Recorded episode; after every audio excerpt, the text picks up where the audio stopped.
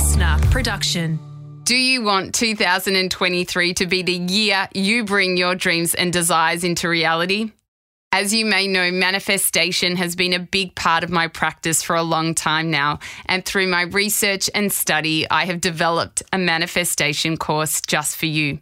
This course is broken up into six immersive audio modules with printable worksheets.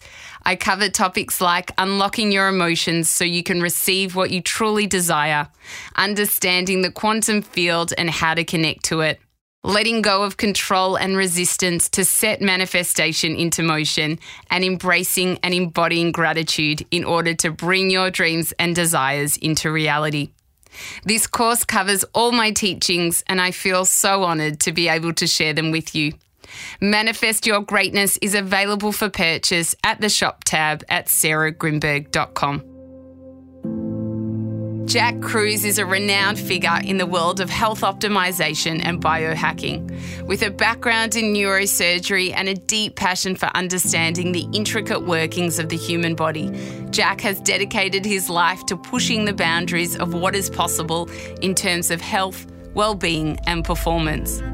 In the conversation that follows, we discuss why nature doesn't make mistakes but humans do light, water, and magnetism for optimal human function, and how to live your greatest existence. Your brain and your skin come from the same tissue.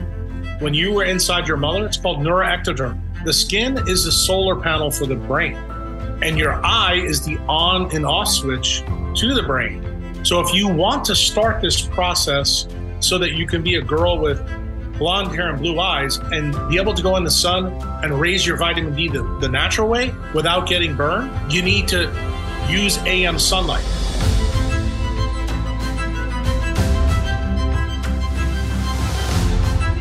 I'm Sarah Grynberg, and this is a life of greatness. Through my years of studying and researching the connection between human behaviour, personal growth, and transformation, I have discovered the keys to unlocking greatness within others.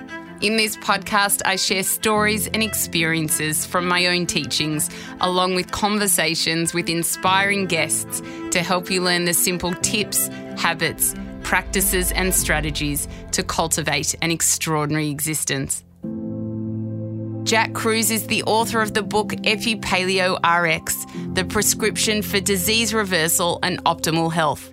In its essence, this conversation highlights a myriad of topics the impact of technology and modern living on our health, but most importantly, how to live an existence that is healthy, not only for your body, but for your brain. My hope is that this conversation equips you with wealth, knowledge, and insights that you can apply to your own life that leads you to improved health, vitality, and overall well-being. Jack Kruse, can you tell us a bit about your upbringing and what led you to become a neurosurgeon?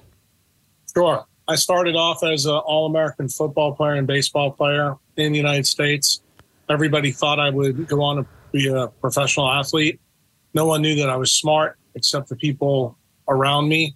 And um, long story short, I got a full ride to college to play sports, but I d- demolished college academically. And um, my grandfather, who was kind of my dad, because me and my dad were estranged, he developed oral melanoma.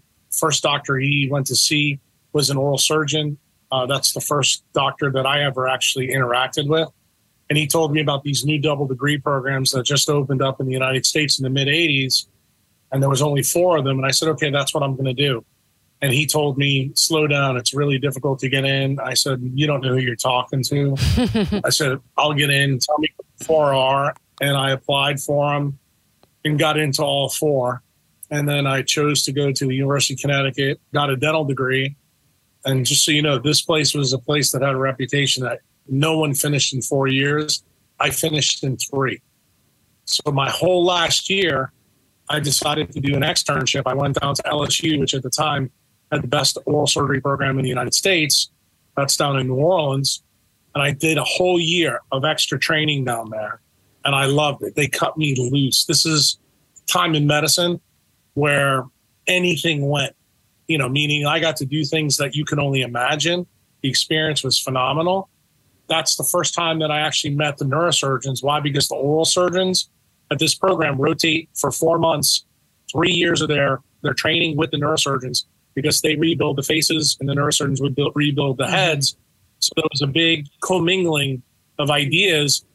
Long story short, I matched to LSU. I go down there, start my oral surgery training. My first four months on oral surgery, I get placed in neurosurgery, and it turns out that the neurosurgery resident that they matched was a Mormon from Utah. So you can imagine a Mormon in New Orleans. That's like putting Jews and Arabs together, you know, in a country and say get along. It was just very uh, funny, and the guy only lasted maybe four to six weeks. He left. That created a hole in their program. That's when the guy who is the LSU neurosurgery program director is world famous neurosurgeon.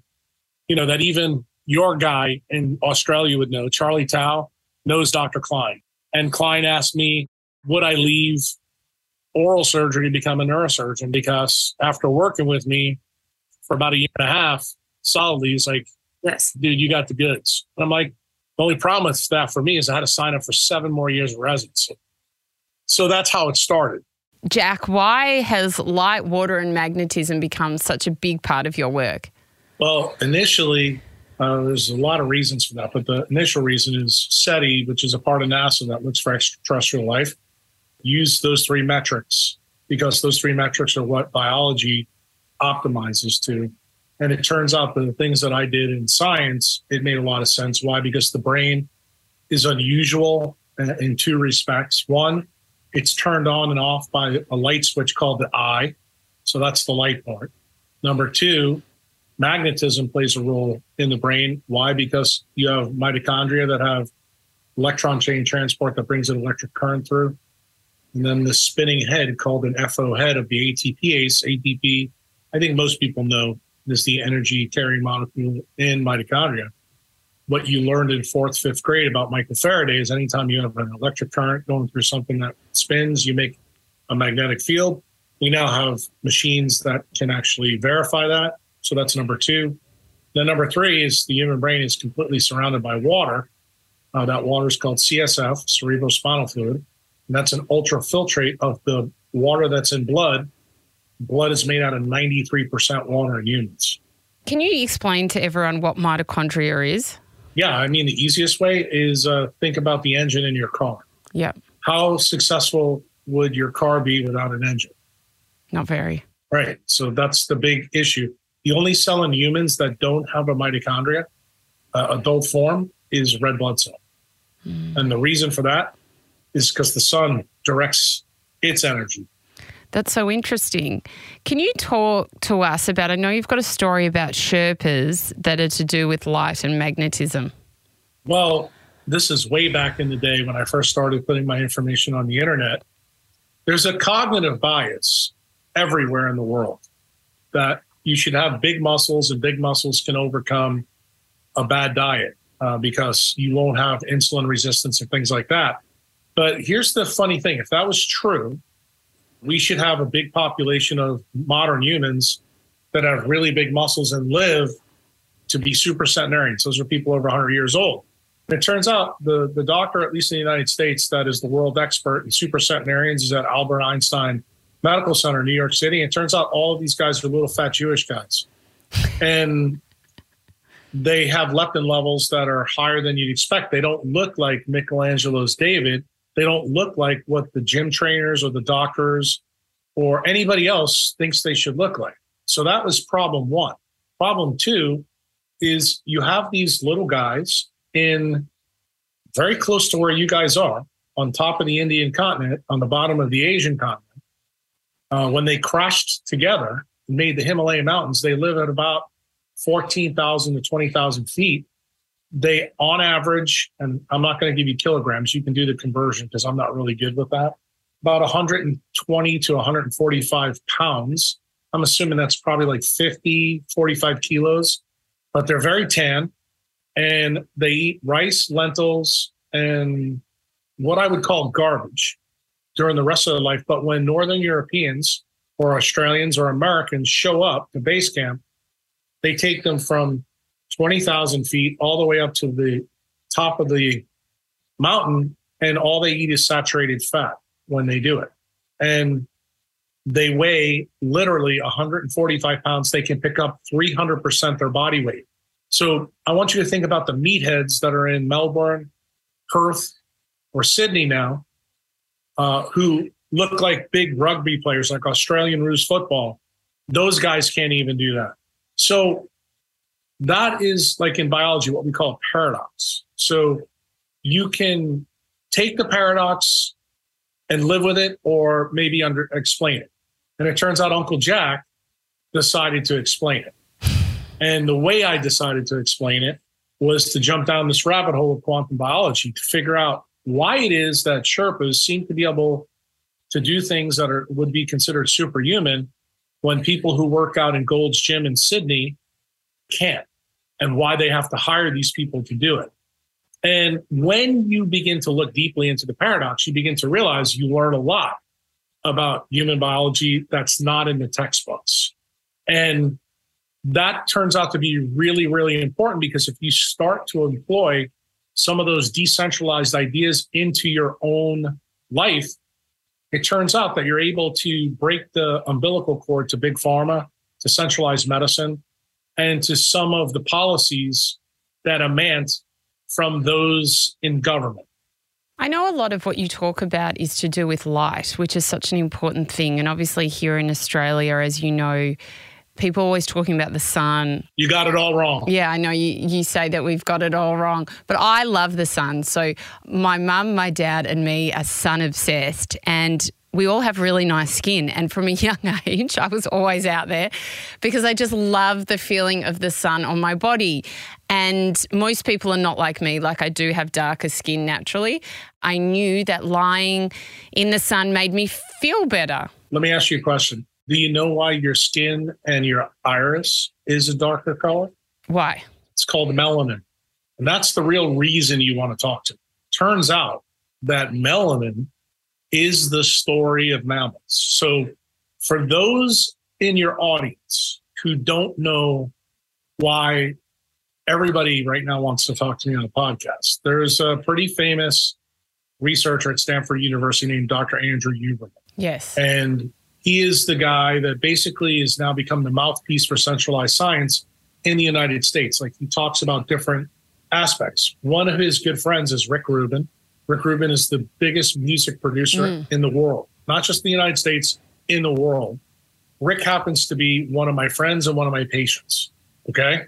And I go after Dr. Huberman all the time on Twitter about things, you know, that he says that are factually incorrect. So Rick, being the, how shall I say, the middleman, decided to bring us together because Rick knows about my thesis. Why? Because he had his own medical problem where this story of melanin played a role. And he said, Jack, he goes, I would like you to come to Malibu, California, which for me is a no no. I don't want to go anywhere close to California. And um, he said, if you do this, he goes, I'll be willing to tell the world about my problem and what you did to help me solve it, tied to this melanin story. And he goes, Really, I want you to teach Huberman the things that you know because I think this is really important for centralized medicine. Remember, Dr. Huberman has a PhD at Stanford University, is teaching third and fourth year medical students basic medical science before they become clinicians. So this is really important for the public, especially the public health in the United States, that they get the story right about light water magnetism. So getting back to you and your Fitzpatrick 3 skin and your eyes, turns out things that are darker absorb more light. So you've got to ask yourself the question, why is it that you enjoy light? Because you're able to absorb the charge of the sun much better than most Australian women who are blonde hair, blue eyes. Why? Mm. Because most of the women who are blonde hair, blue eyes don't belong in Australia. You don't find those ladies in the bush. Those ladies came over on boats. They're designed to be Northern Europeans. So, guess what? Most of Australia is mismatched to the environment they're in. Remember, your island is a desert. What does that mean? It's got no magnetic field. That's a, a signpost for a desert. It's not particular to Australia. It's just all deserts have lower magnetic fields. Hence the reason why life doesn't thrive in deserts. It's called the geopathic stress zone for that reason. It's the reason why Mars is a dead red planet, but the Earth isn't, because we do have a magnetic field. The second thing is when you realize that most people who have blonde hair and blue eyes have what we call uncoupled haplotypes. What does that mean? You have to eat more food to make heat so that you can live at a high latitude.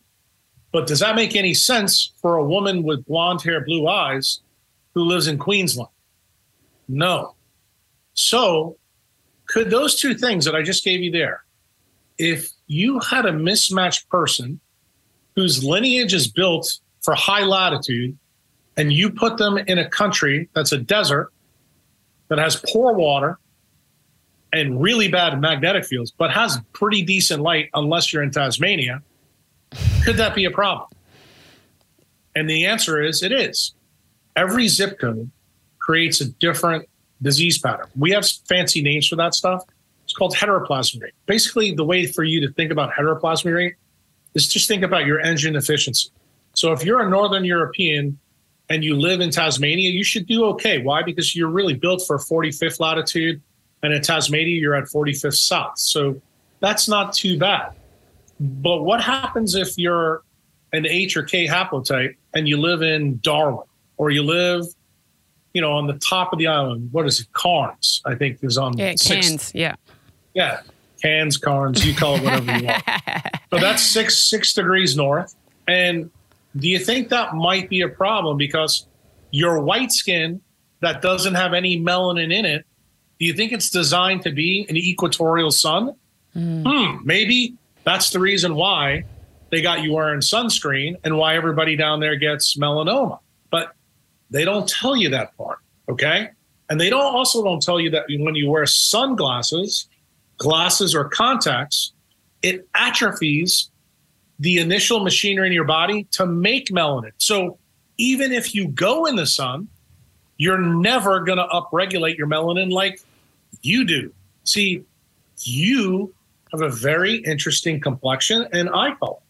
Remember what I told you before the eye is how the brain gets turned on. Well, what does the chemical melanin come from? It comes from a gene called POMC. POMC stands for pro-opio melanocortin. That melano is the melanin part this gene gets cleaved into six or seven different things, and alpha MSH is the key. But this is the part where the physics comes in. Anything that's dark absorbs more light. Now, I know you know this because if you have a black Mercedes Benz and a white mm. Mercedes Benz together, right, you know immediately I'm not going to put my butt cheeks on the black Mercedes Benz when it's summertime down in Australia because it's going to burn me. Yes. Well, guess what? The same thing is true with melanin. So it turns out you, my dear, are much more effective at absorbing sun than your lady friends with blonde hair and blue eyes who are built for Scandinavia. So, if you have blonde hair and blue eyes, what would you do if you want to be able to go out into the sun? What are your best tips? Well, that's simple. You, you get on Patreon, go to www.patreon.com backslash Dr. Jack Kruse and read my solar callus blog. Because guess what? You didn't ask me this question. You probably can see Uncle Jack is from the 59th latitude. Yeah. So I am really Australian, but I happen to be at the 28th latitude north right now at the summer solstice. I can stay outside with my freckles and my Fitzpatrick type one skin. What does that mean? I am a white boy. Okay. Big time white boy. And if I go out in the sun and not know any of my signs, I will get red and white in 15 or 20 minutes. And if I stay out too long, I'll get blisters. But do you know the reason why that's the case? Because the melanin machinery in my body is not upregulated like it is in your body.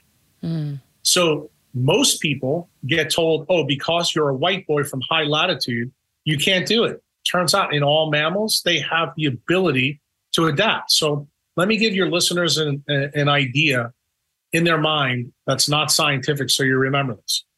Just think about your husband and you going to, I don't know, Louis Vuitton, and you see a really nice pair of shoes, and you try them on and tell your husband, sweetheart, these really bother me. I'm not going to spend $2,000 on these shoes because it makes no sense. Then your husband says, well, look, I really love you.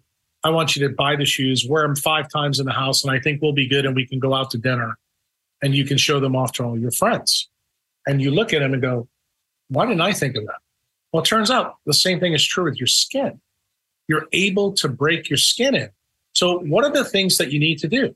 Turns out that red light exposure that you get from the sun, and, and let's be clear, when the sun rises to the sun sets, red light is always present.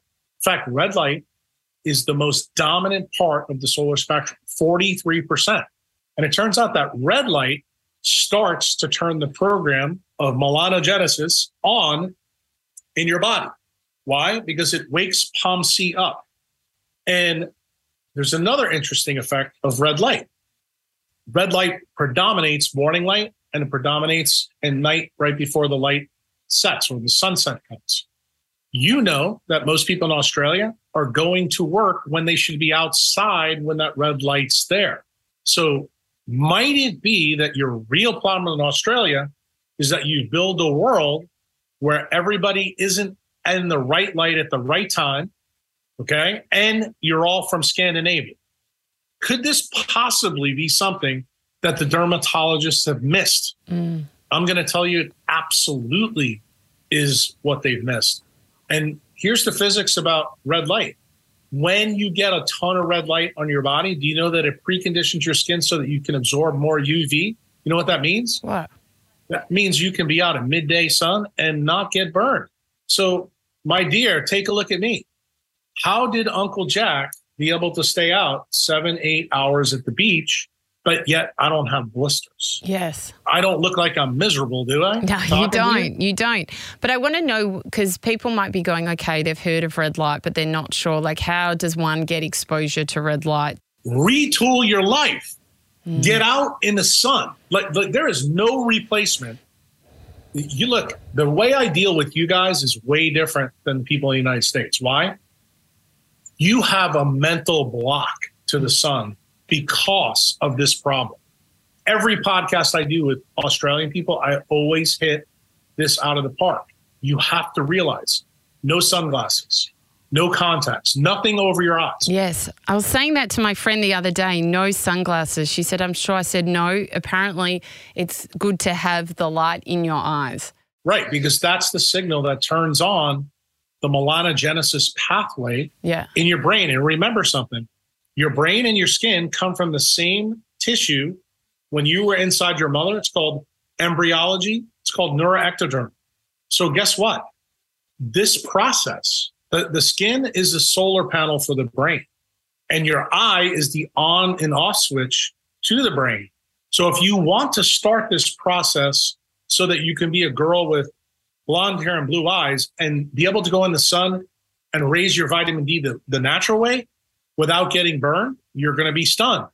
You need to use AM sunlight. So I do not want any of your people immediately defaulting to man made sources of red light. Yes, they're available. Okay. They are not as good. And what you need to hear as Australians, I want you to use the best sun because the one part of this three legged stool that you guys have right is sunlight your magnetic field stinks, your water stinks for different reasons. But the light is good. It turns out the light that you need is from sunrise to about 8 or 9 a.m. in the daytime. I know the days are short where you guys are now, probably not at the top of the island, but middle of the island, bottom of the island, it's going to be shorter. What you want to do there is the last two or three hours before the sun sets. Then you go inside, then you turn all the lights out. Really? We haven't got into that story because it turns out this is like a coin. You have to get the solar side right, but then you have to get the nighttime light. Because it turns out if you're in blue light or you check your phone or you're watching TV or whatever crazy stuff you guys like to do in Australia, it turns out the light at night actually can also ruin melanogenesis. Yes. And that's a problem. And it turns out light at night is actually how you get melanoma really fast. It, in fact, it's the fastest way to get melanoma is to be in light at night. Or in your case, where you are now, I don't know what time it is, but you are in a studio and you have no blue blocking protection on your eyes. Big mistake. You should have red light on you right now. but you are surrounded by that screen that looks blue to me. Yes. Huge mistake.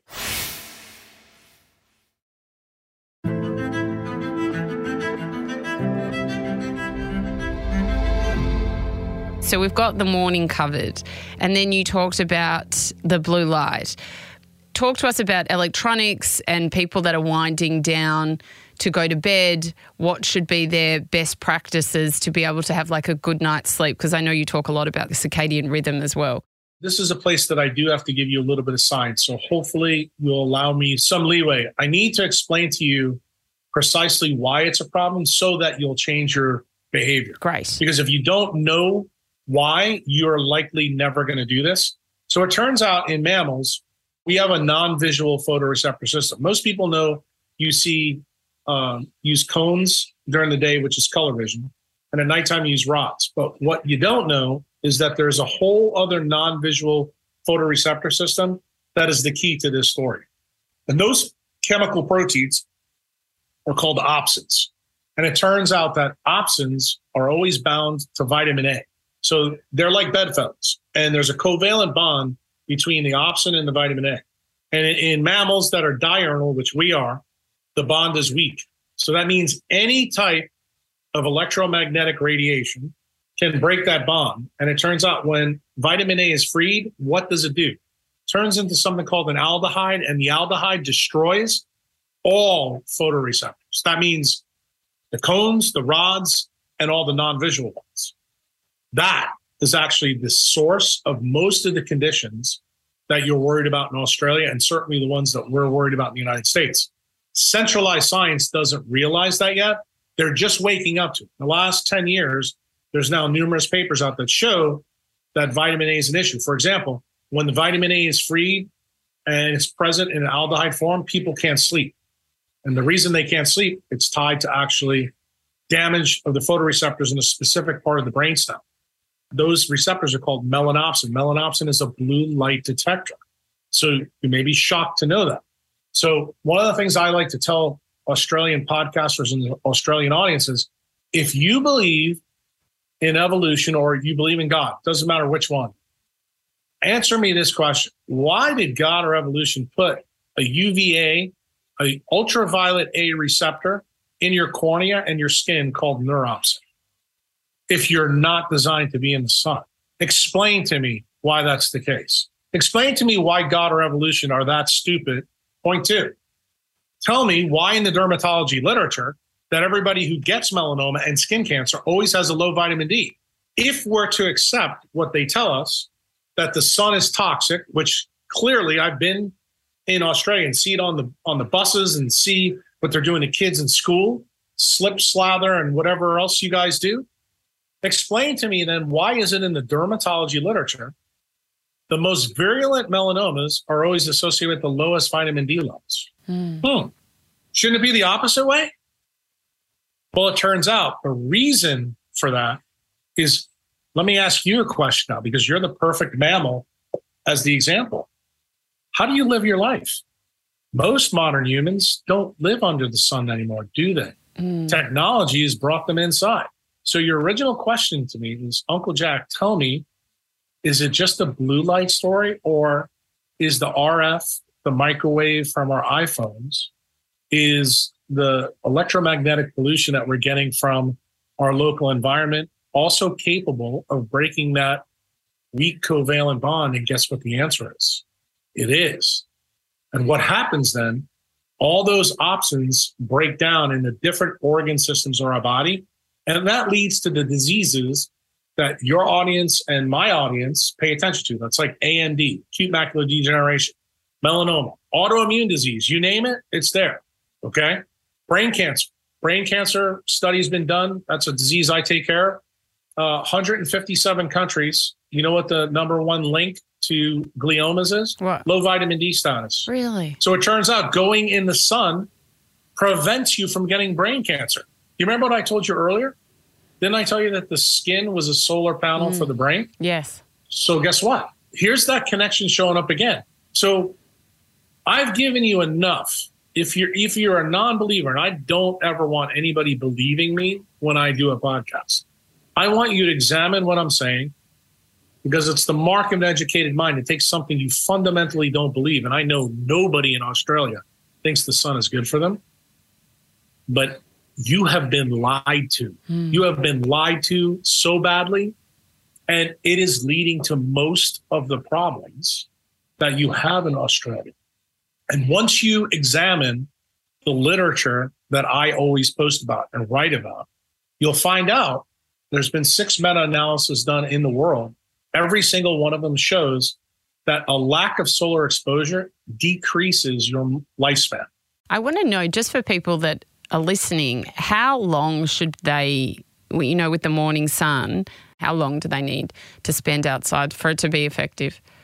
It's a great question, but the truth is I can't answer it on a podcast. Why? Because everybody's biology is an n equals one. For example, the answer for you is going to be different than your friends with blonde hair and blue eyes. Why? Yeah. Because their blue eyes are exquisitely sensitive. They need to do things that you don't need to do, but also the haplotype of their mitochondria. Are they coupled or uncoupled? See, coupled haplotypes are people who are equatorial Africans.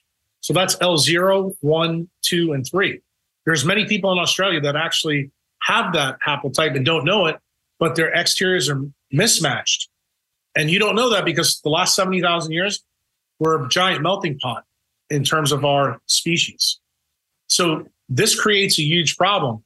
This is the kind of medicine that I practice. I find out does your interior engines match your exterior or vice versa? Could it be that you have an uncoupled haplotype inside, but you have dark skin on the outside? That presents a totally different equation of how I would answer your question. But my answer is you should do at least half hour from sunrise on, not looking directly at the sun, but as naked as you feel comfortable with, or you can go buy clothing that allows the sun to get through it. It's called Kinikis. They're from the UK. United States has something called Cool Tans. I'm sure someone in Australia sells sells you know tan through bathing suits. Um, and when you look at the sun, I have this famous saying that came up 15 years on the internet be like a great white shark and live and be like the Sphinx. If you do that, you're looking to the east every morning with all four extremities on the ground. Why? Because that brings grounding into effect and also brings uh, the sun, the charge through POMC into your body. When you eat like a great white shark, what are you doing? You're eating fat and protein. And it turns out fat and protein are the best fuel source for someone who's got a problem. The flip side is if you have a mitochondrial disease, what is that? Cancer, diabetes, autoimmune condition, hypothyroidism, an upside down estrogen progesterone problem, skin cancer. In fact, any cancer. It turns out that saturated fat is better than the polyunsaturated fat, which you'll notice that that is an exact opposite of also what the cardiologist and the internal medicine doctors tell you. And it turns out, uh, I don't want to bend your ear with this, but there's a reason biophysically for that. That's a story between the light hydrogen isotope called protium versus the heavier one called deuterium. And it turns out deuterium is a problem. Deuterium is a problem for all people with those diseases. And all you need to know about deuterium, if you don't know anything, is sunlight. Deuterium depletes us. We get rid of it through our bile, through our skin, you know, when you use a loofah on your skin or when you sweat, your eccrine sweat glands allow you to get rid of it. So if you constantly living inside, realize that you're inhibiting all these pathways. And what does that do? It, it allows you to keep more atomic mass inside you instead of get rid of it, while you're also reducing your charge of your body. What's the proxy for the charge? You already know the answer to that. It's vitamin D. Mm. That's the reason why I tell you all the time. Everybody is Australian who gets diagnosed with skin cancer in the next 60 days, the first thing they should ask the dermatologist or their doctor is get me a vitamin D level. And if your vitamin D level is low, hard stop. Hard stop. Because everything you're going to be told from that point forward, you are getting placed into the sausage grinder. You need to change your opinion about the things you need to do. But you need to use the science that I'm showing you in order to do that because it's easy to listen to a guy on the internet and think that guy's a wackadoodle. He's crazy. But I'm telling you, the science that I use, every blog I write, extremely detailed. I am a monster to the doctors, to the clinicians in the United States for a reason. Why? I found out 20 years ago that we've been lied to by a lot of things, which brings me back to my point with Dr. Huberman.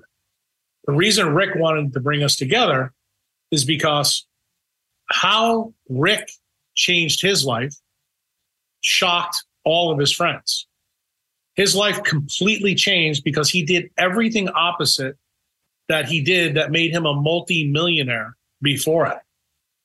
And now that he's changed, he now wants everybody else to know that. Now I look at Australians kind of like Rick was when he was working with, you know, Dr. Dre and Tupac and all the hip hop guys, and then Aerosmith, now Adele. The the new Rick since 10 years ago, he's what Australians need to aspire to. Mm-hmm. Rick doesn't even live in Malibu, California anymore because of the advice that I gave. Because it turned out that environment, this is what I told you before about the non-native EMF, the blue light, and that weak covalent bond, Rick now lives single digit latitude. Imagine that. He does everything that an Australian would be scared to do. I'd love to ask you when we talk about sleep and getting prepared for sleep for people that might not be sleeping well. I know that you talk a lot about this. What are your best guidance for people to have a rested, good sleep? No light. As soon as the sun sets, no artificial light. If you're going to need light, use candles. You need to have good quality blue blockers. That's when I want everybody to put their clothes on. See, I want you to be naked when the sun's out, but I want you to be completely covered everywhere, skin to toe at nighttime. Blue light absolutely is highly destructive to our biology. You need to realize that the mechanics of that is not what you get told by the sleep doctors. It's what I told you earlier. The vitamin A issue, uh, once that happens, photoreceptors get damaged. That's what lowers melatonin. Everybody knows that melatonin is the hormone of sleep, what people don't realize is that you make the most melatonin when AM sunlight. And that goes back to the story, doesn't it? Mm. That I told you, you need to be mindful of that light. Why? Because you need to find the transition of when infrared light allows UVA light. Why is that the case? Most of your listeners may not know this, but melatonin is made from an aromatic amino acid. Again, the term not important. All you need to know, we only have four aromatic amino acids. All four aromatic amino acids in humans absorb 200 to 400 nanometer light. You know what light that is? The light the dermatologist and the ophthalmologist tell you is bad. So let me ask you another question. If the dermatologist is right, why did God or evolution make melatonin out of a protein that absorbs UV light? Hard stop, huh? Let's double down on this. Cytochrome 1 in your mitochondria, where your food electrons come in, it's made out of something called NAD positive or NADH. I'm sure you guys have heard about it. You know what that's made out of? The same aromatic amino acid. Why is that? Why, why is it that nature seems to be telegraphing us this light story? And it's always the water is around, and then you got the magnetic effect. Well, why is it that those three things keep showing up in every story and every question you ask me? Why mm. is that? See, what I'm trying to do is get you back to your beginner mindset. You have to unlearn to relearn. And most of the things that my profession and the PhD researchers that taught us is dead wrong. And it's dead wrong for a reason. The reason why is it's very, very profitable to take care of sick humans. That may stun some people in your audience, but I can tell you for sure that's the modus operandi. And the bottom line is this is the beautiful part. You have the scissors that can cut that umbilical cord. All you have to do is say, you know what? What this guy just said, this is important. And you'll probably also remember everything I've told you. How much does any of this cost? How much does going out and grounding in your front yard and standing in the sun cost you? Zero. Big zero.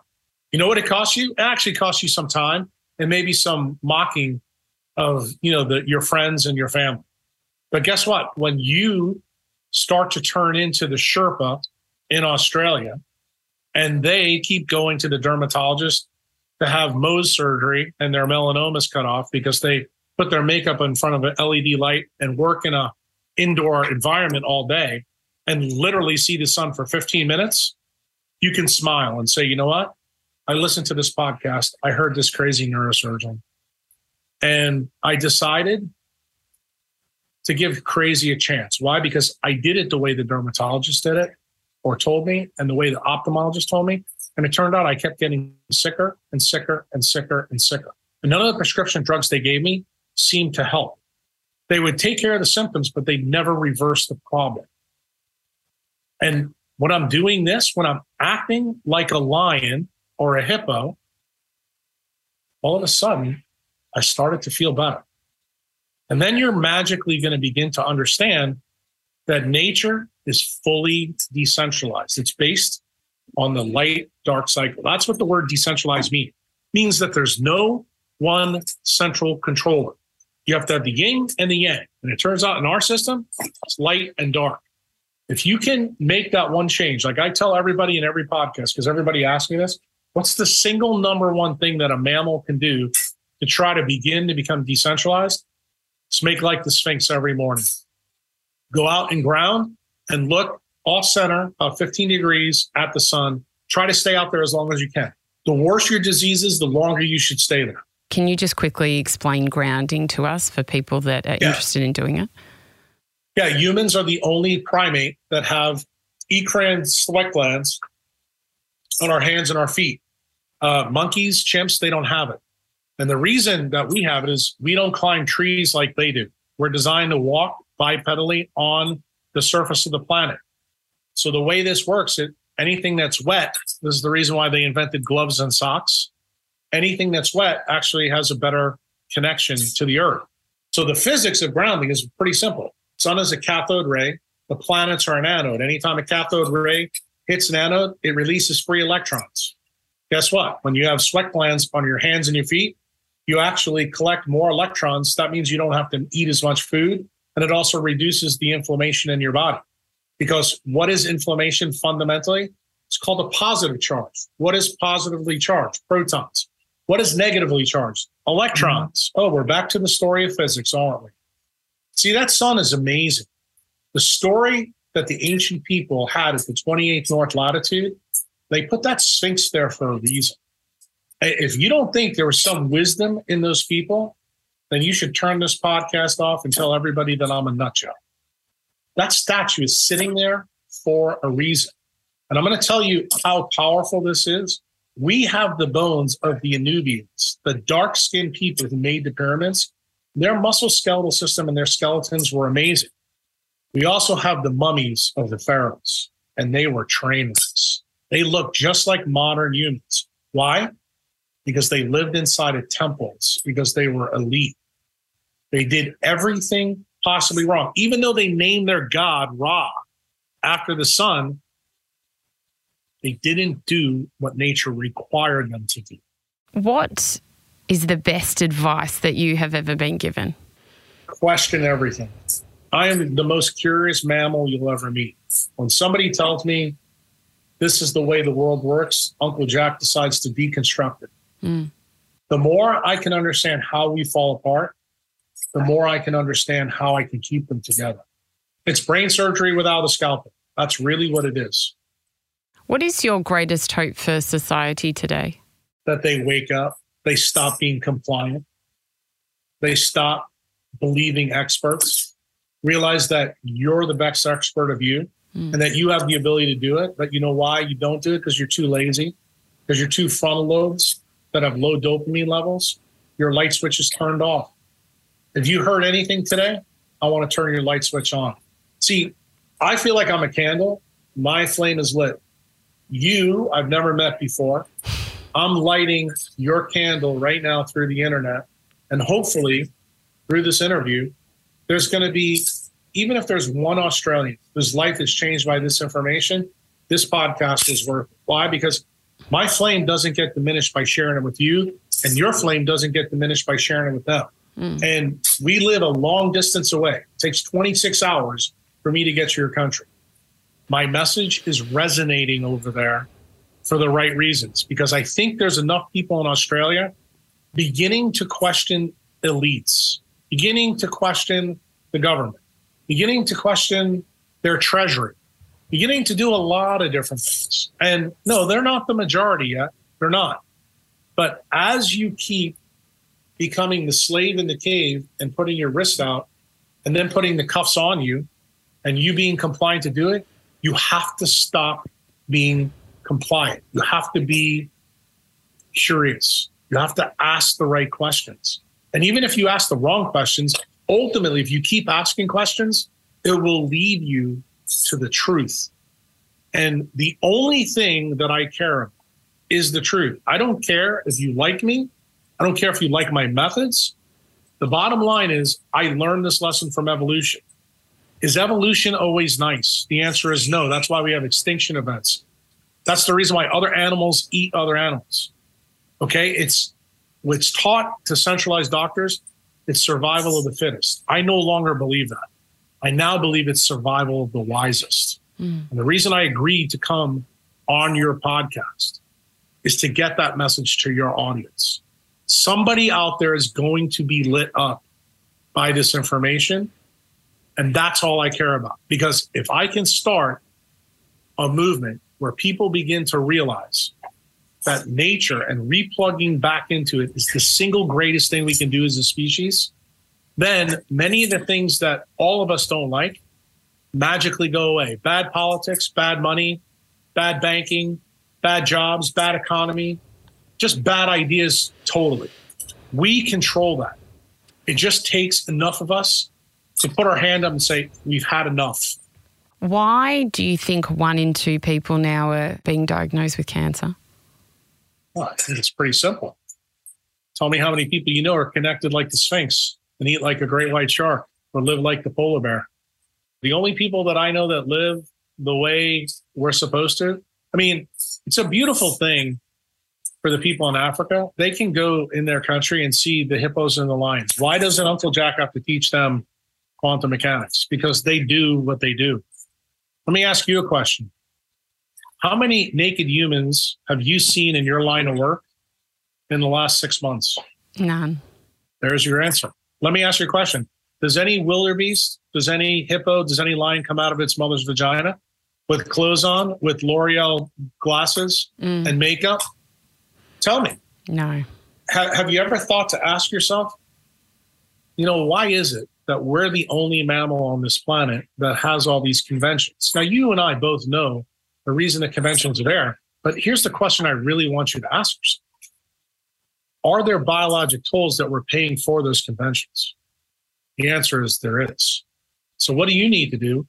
You need to tell your husband, you need to build me an oasis where I can be a lion, where I can be a hippo, where I can be a great white shark, where I can be a wilded human. Like, I want you to embrace your inner Sherpa. Here in the States, I use the analogy about the American Indian. The American Indian was the best athlete on the planet for a period of time until the white man took them apart. We did that. Our government did that to the Indians. Don't think that a lot of us don't know that. But the key is, I want you to know that those people can come back. In fact, the oppressors of those people can also become Sherpas. Why? Because we all have the same biologic programs built into us. And the key is, is turning the light switch on and understanding how light, water, and magnetism does it. You do that, no one can stop you. You become superhuman. You become the Sherpa. You can do it in Melbourne. You can do it in Tasmania. You can do it in Perth. You can even do it in the bush. But you know the thing that's going to be interesting? The mindset you have to have is the beginner mindset. And you have to have the mindset that the people on the Titanic had. That when the ship is going down, you're okay jumping in the cold water to swim to the boat to save your life because there's no one else in Australia that's going to tell you how to do it. Why? Because they're making a ton of money off you by you making the mistakes. What is a life of greatness to you? A life of greatness is leaving a legacy behind. Uh, I look at it like a oak tree.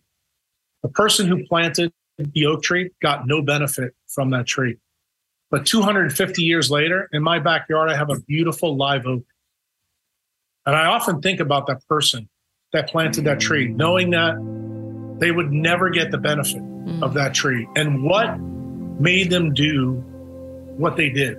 And I try to emulate that in every single podcast that I do. Jack Kruse, thank you for the unbelievably fascinating conversation today. I'm so grateful. No problem. Take care. If you've enjoyed this episode, then I'd love you to join my community on Instagram at Sarah Grynberg, where we post videos and behind the scenes footage of each recording. You can also join my private Facebook group, Live Your Life Greatly, where we discuss the content in this episode and many more, as well as give advice and tips on how to live a life of love and meaning. To purchase my manifestation course and meditations, head to the shop tab at sarahgrynberg.com or this week's episode show notes to find a link. If you love what you heard, we'd love you to hit subscribe on Apple Podcasts or your favourite podcast app and leave a five star review. It will help us share this wisdom with others. Listener.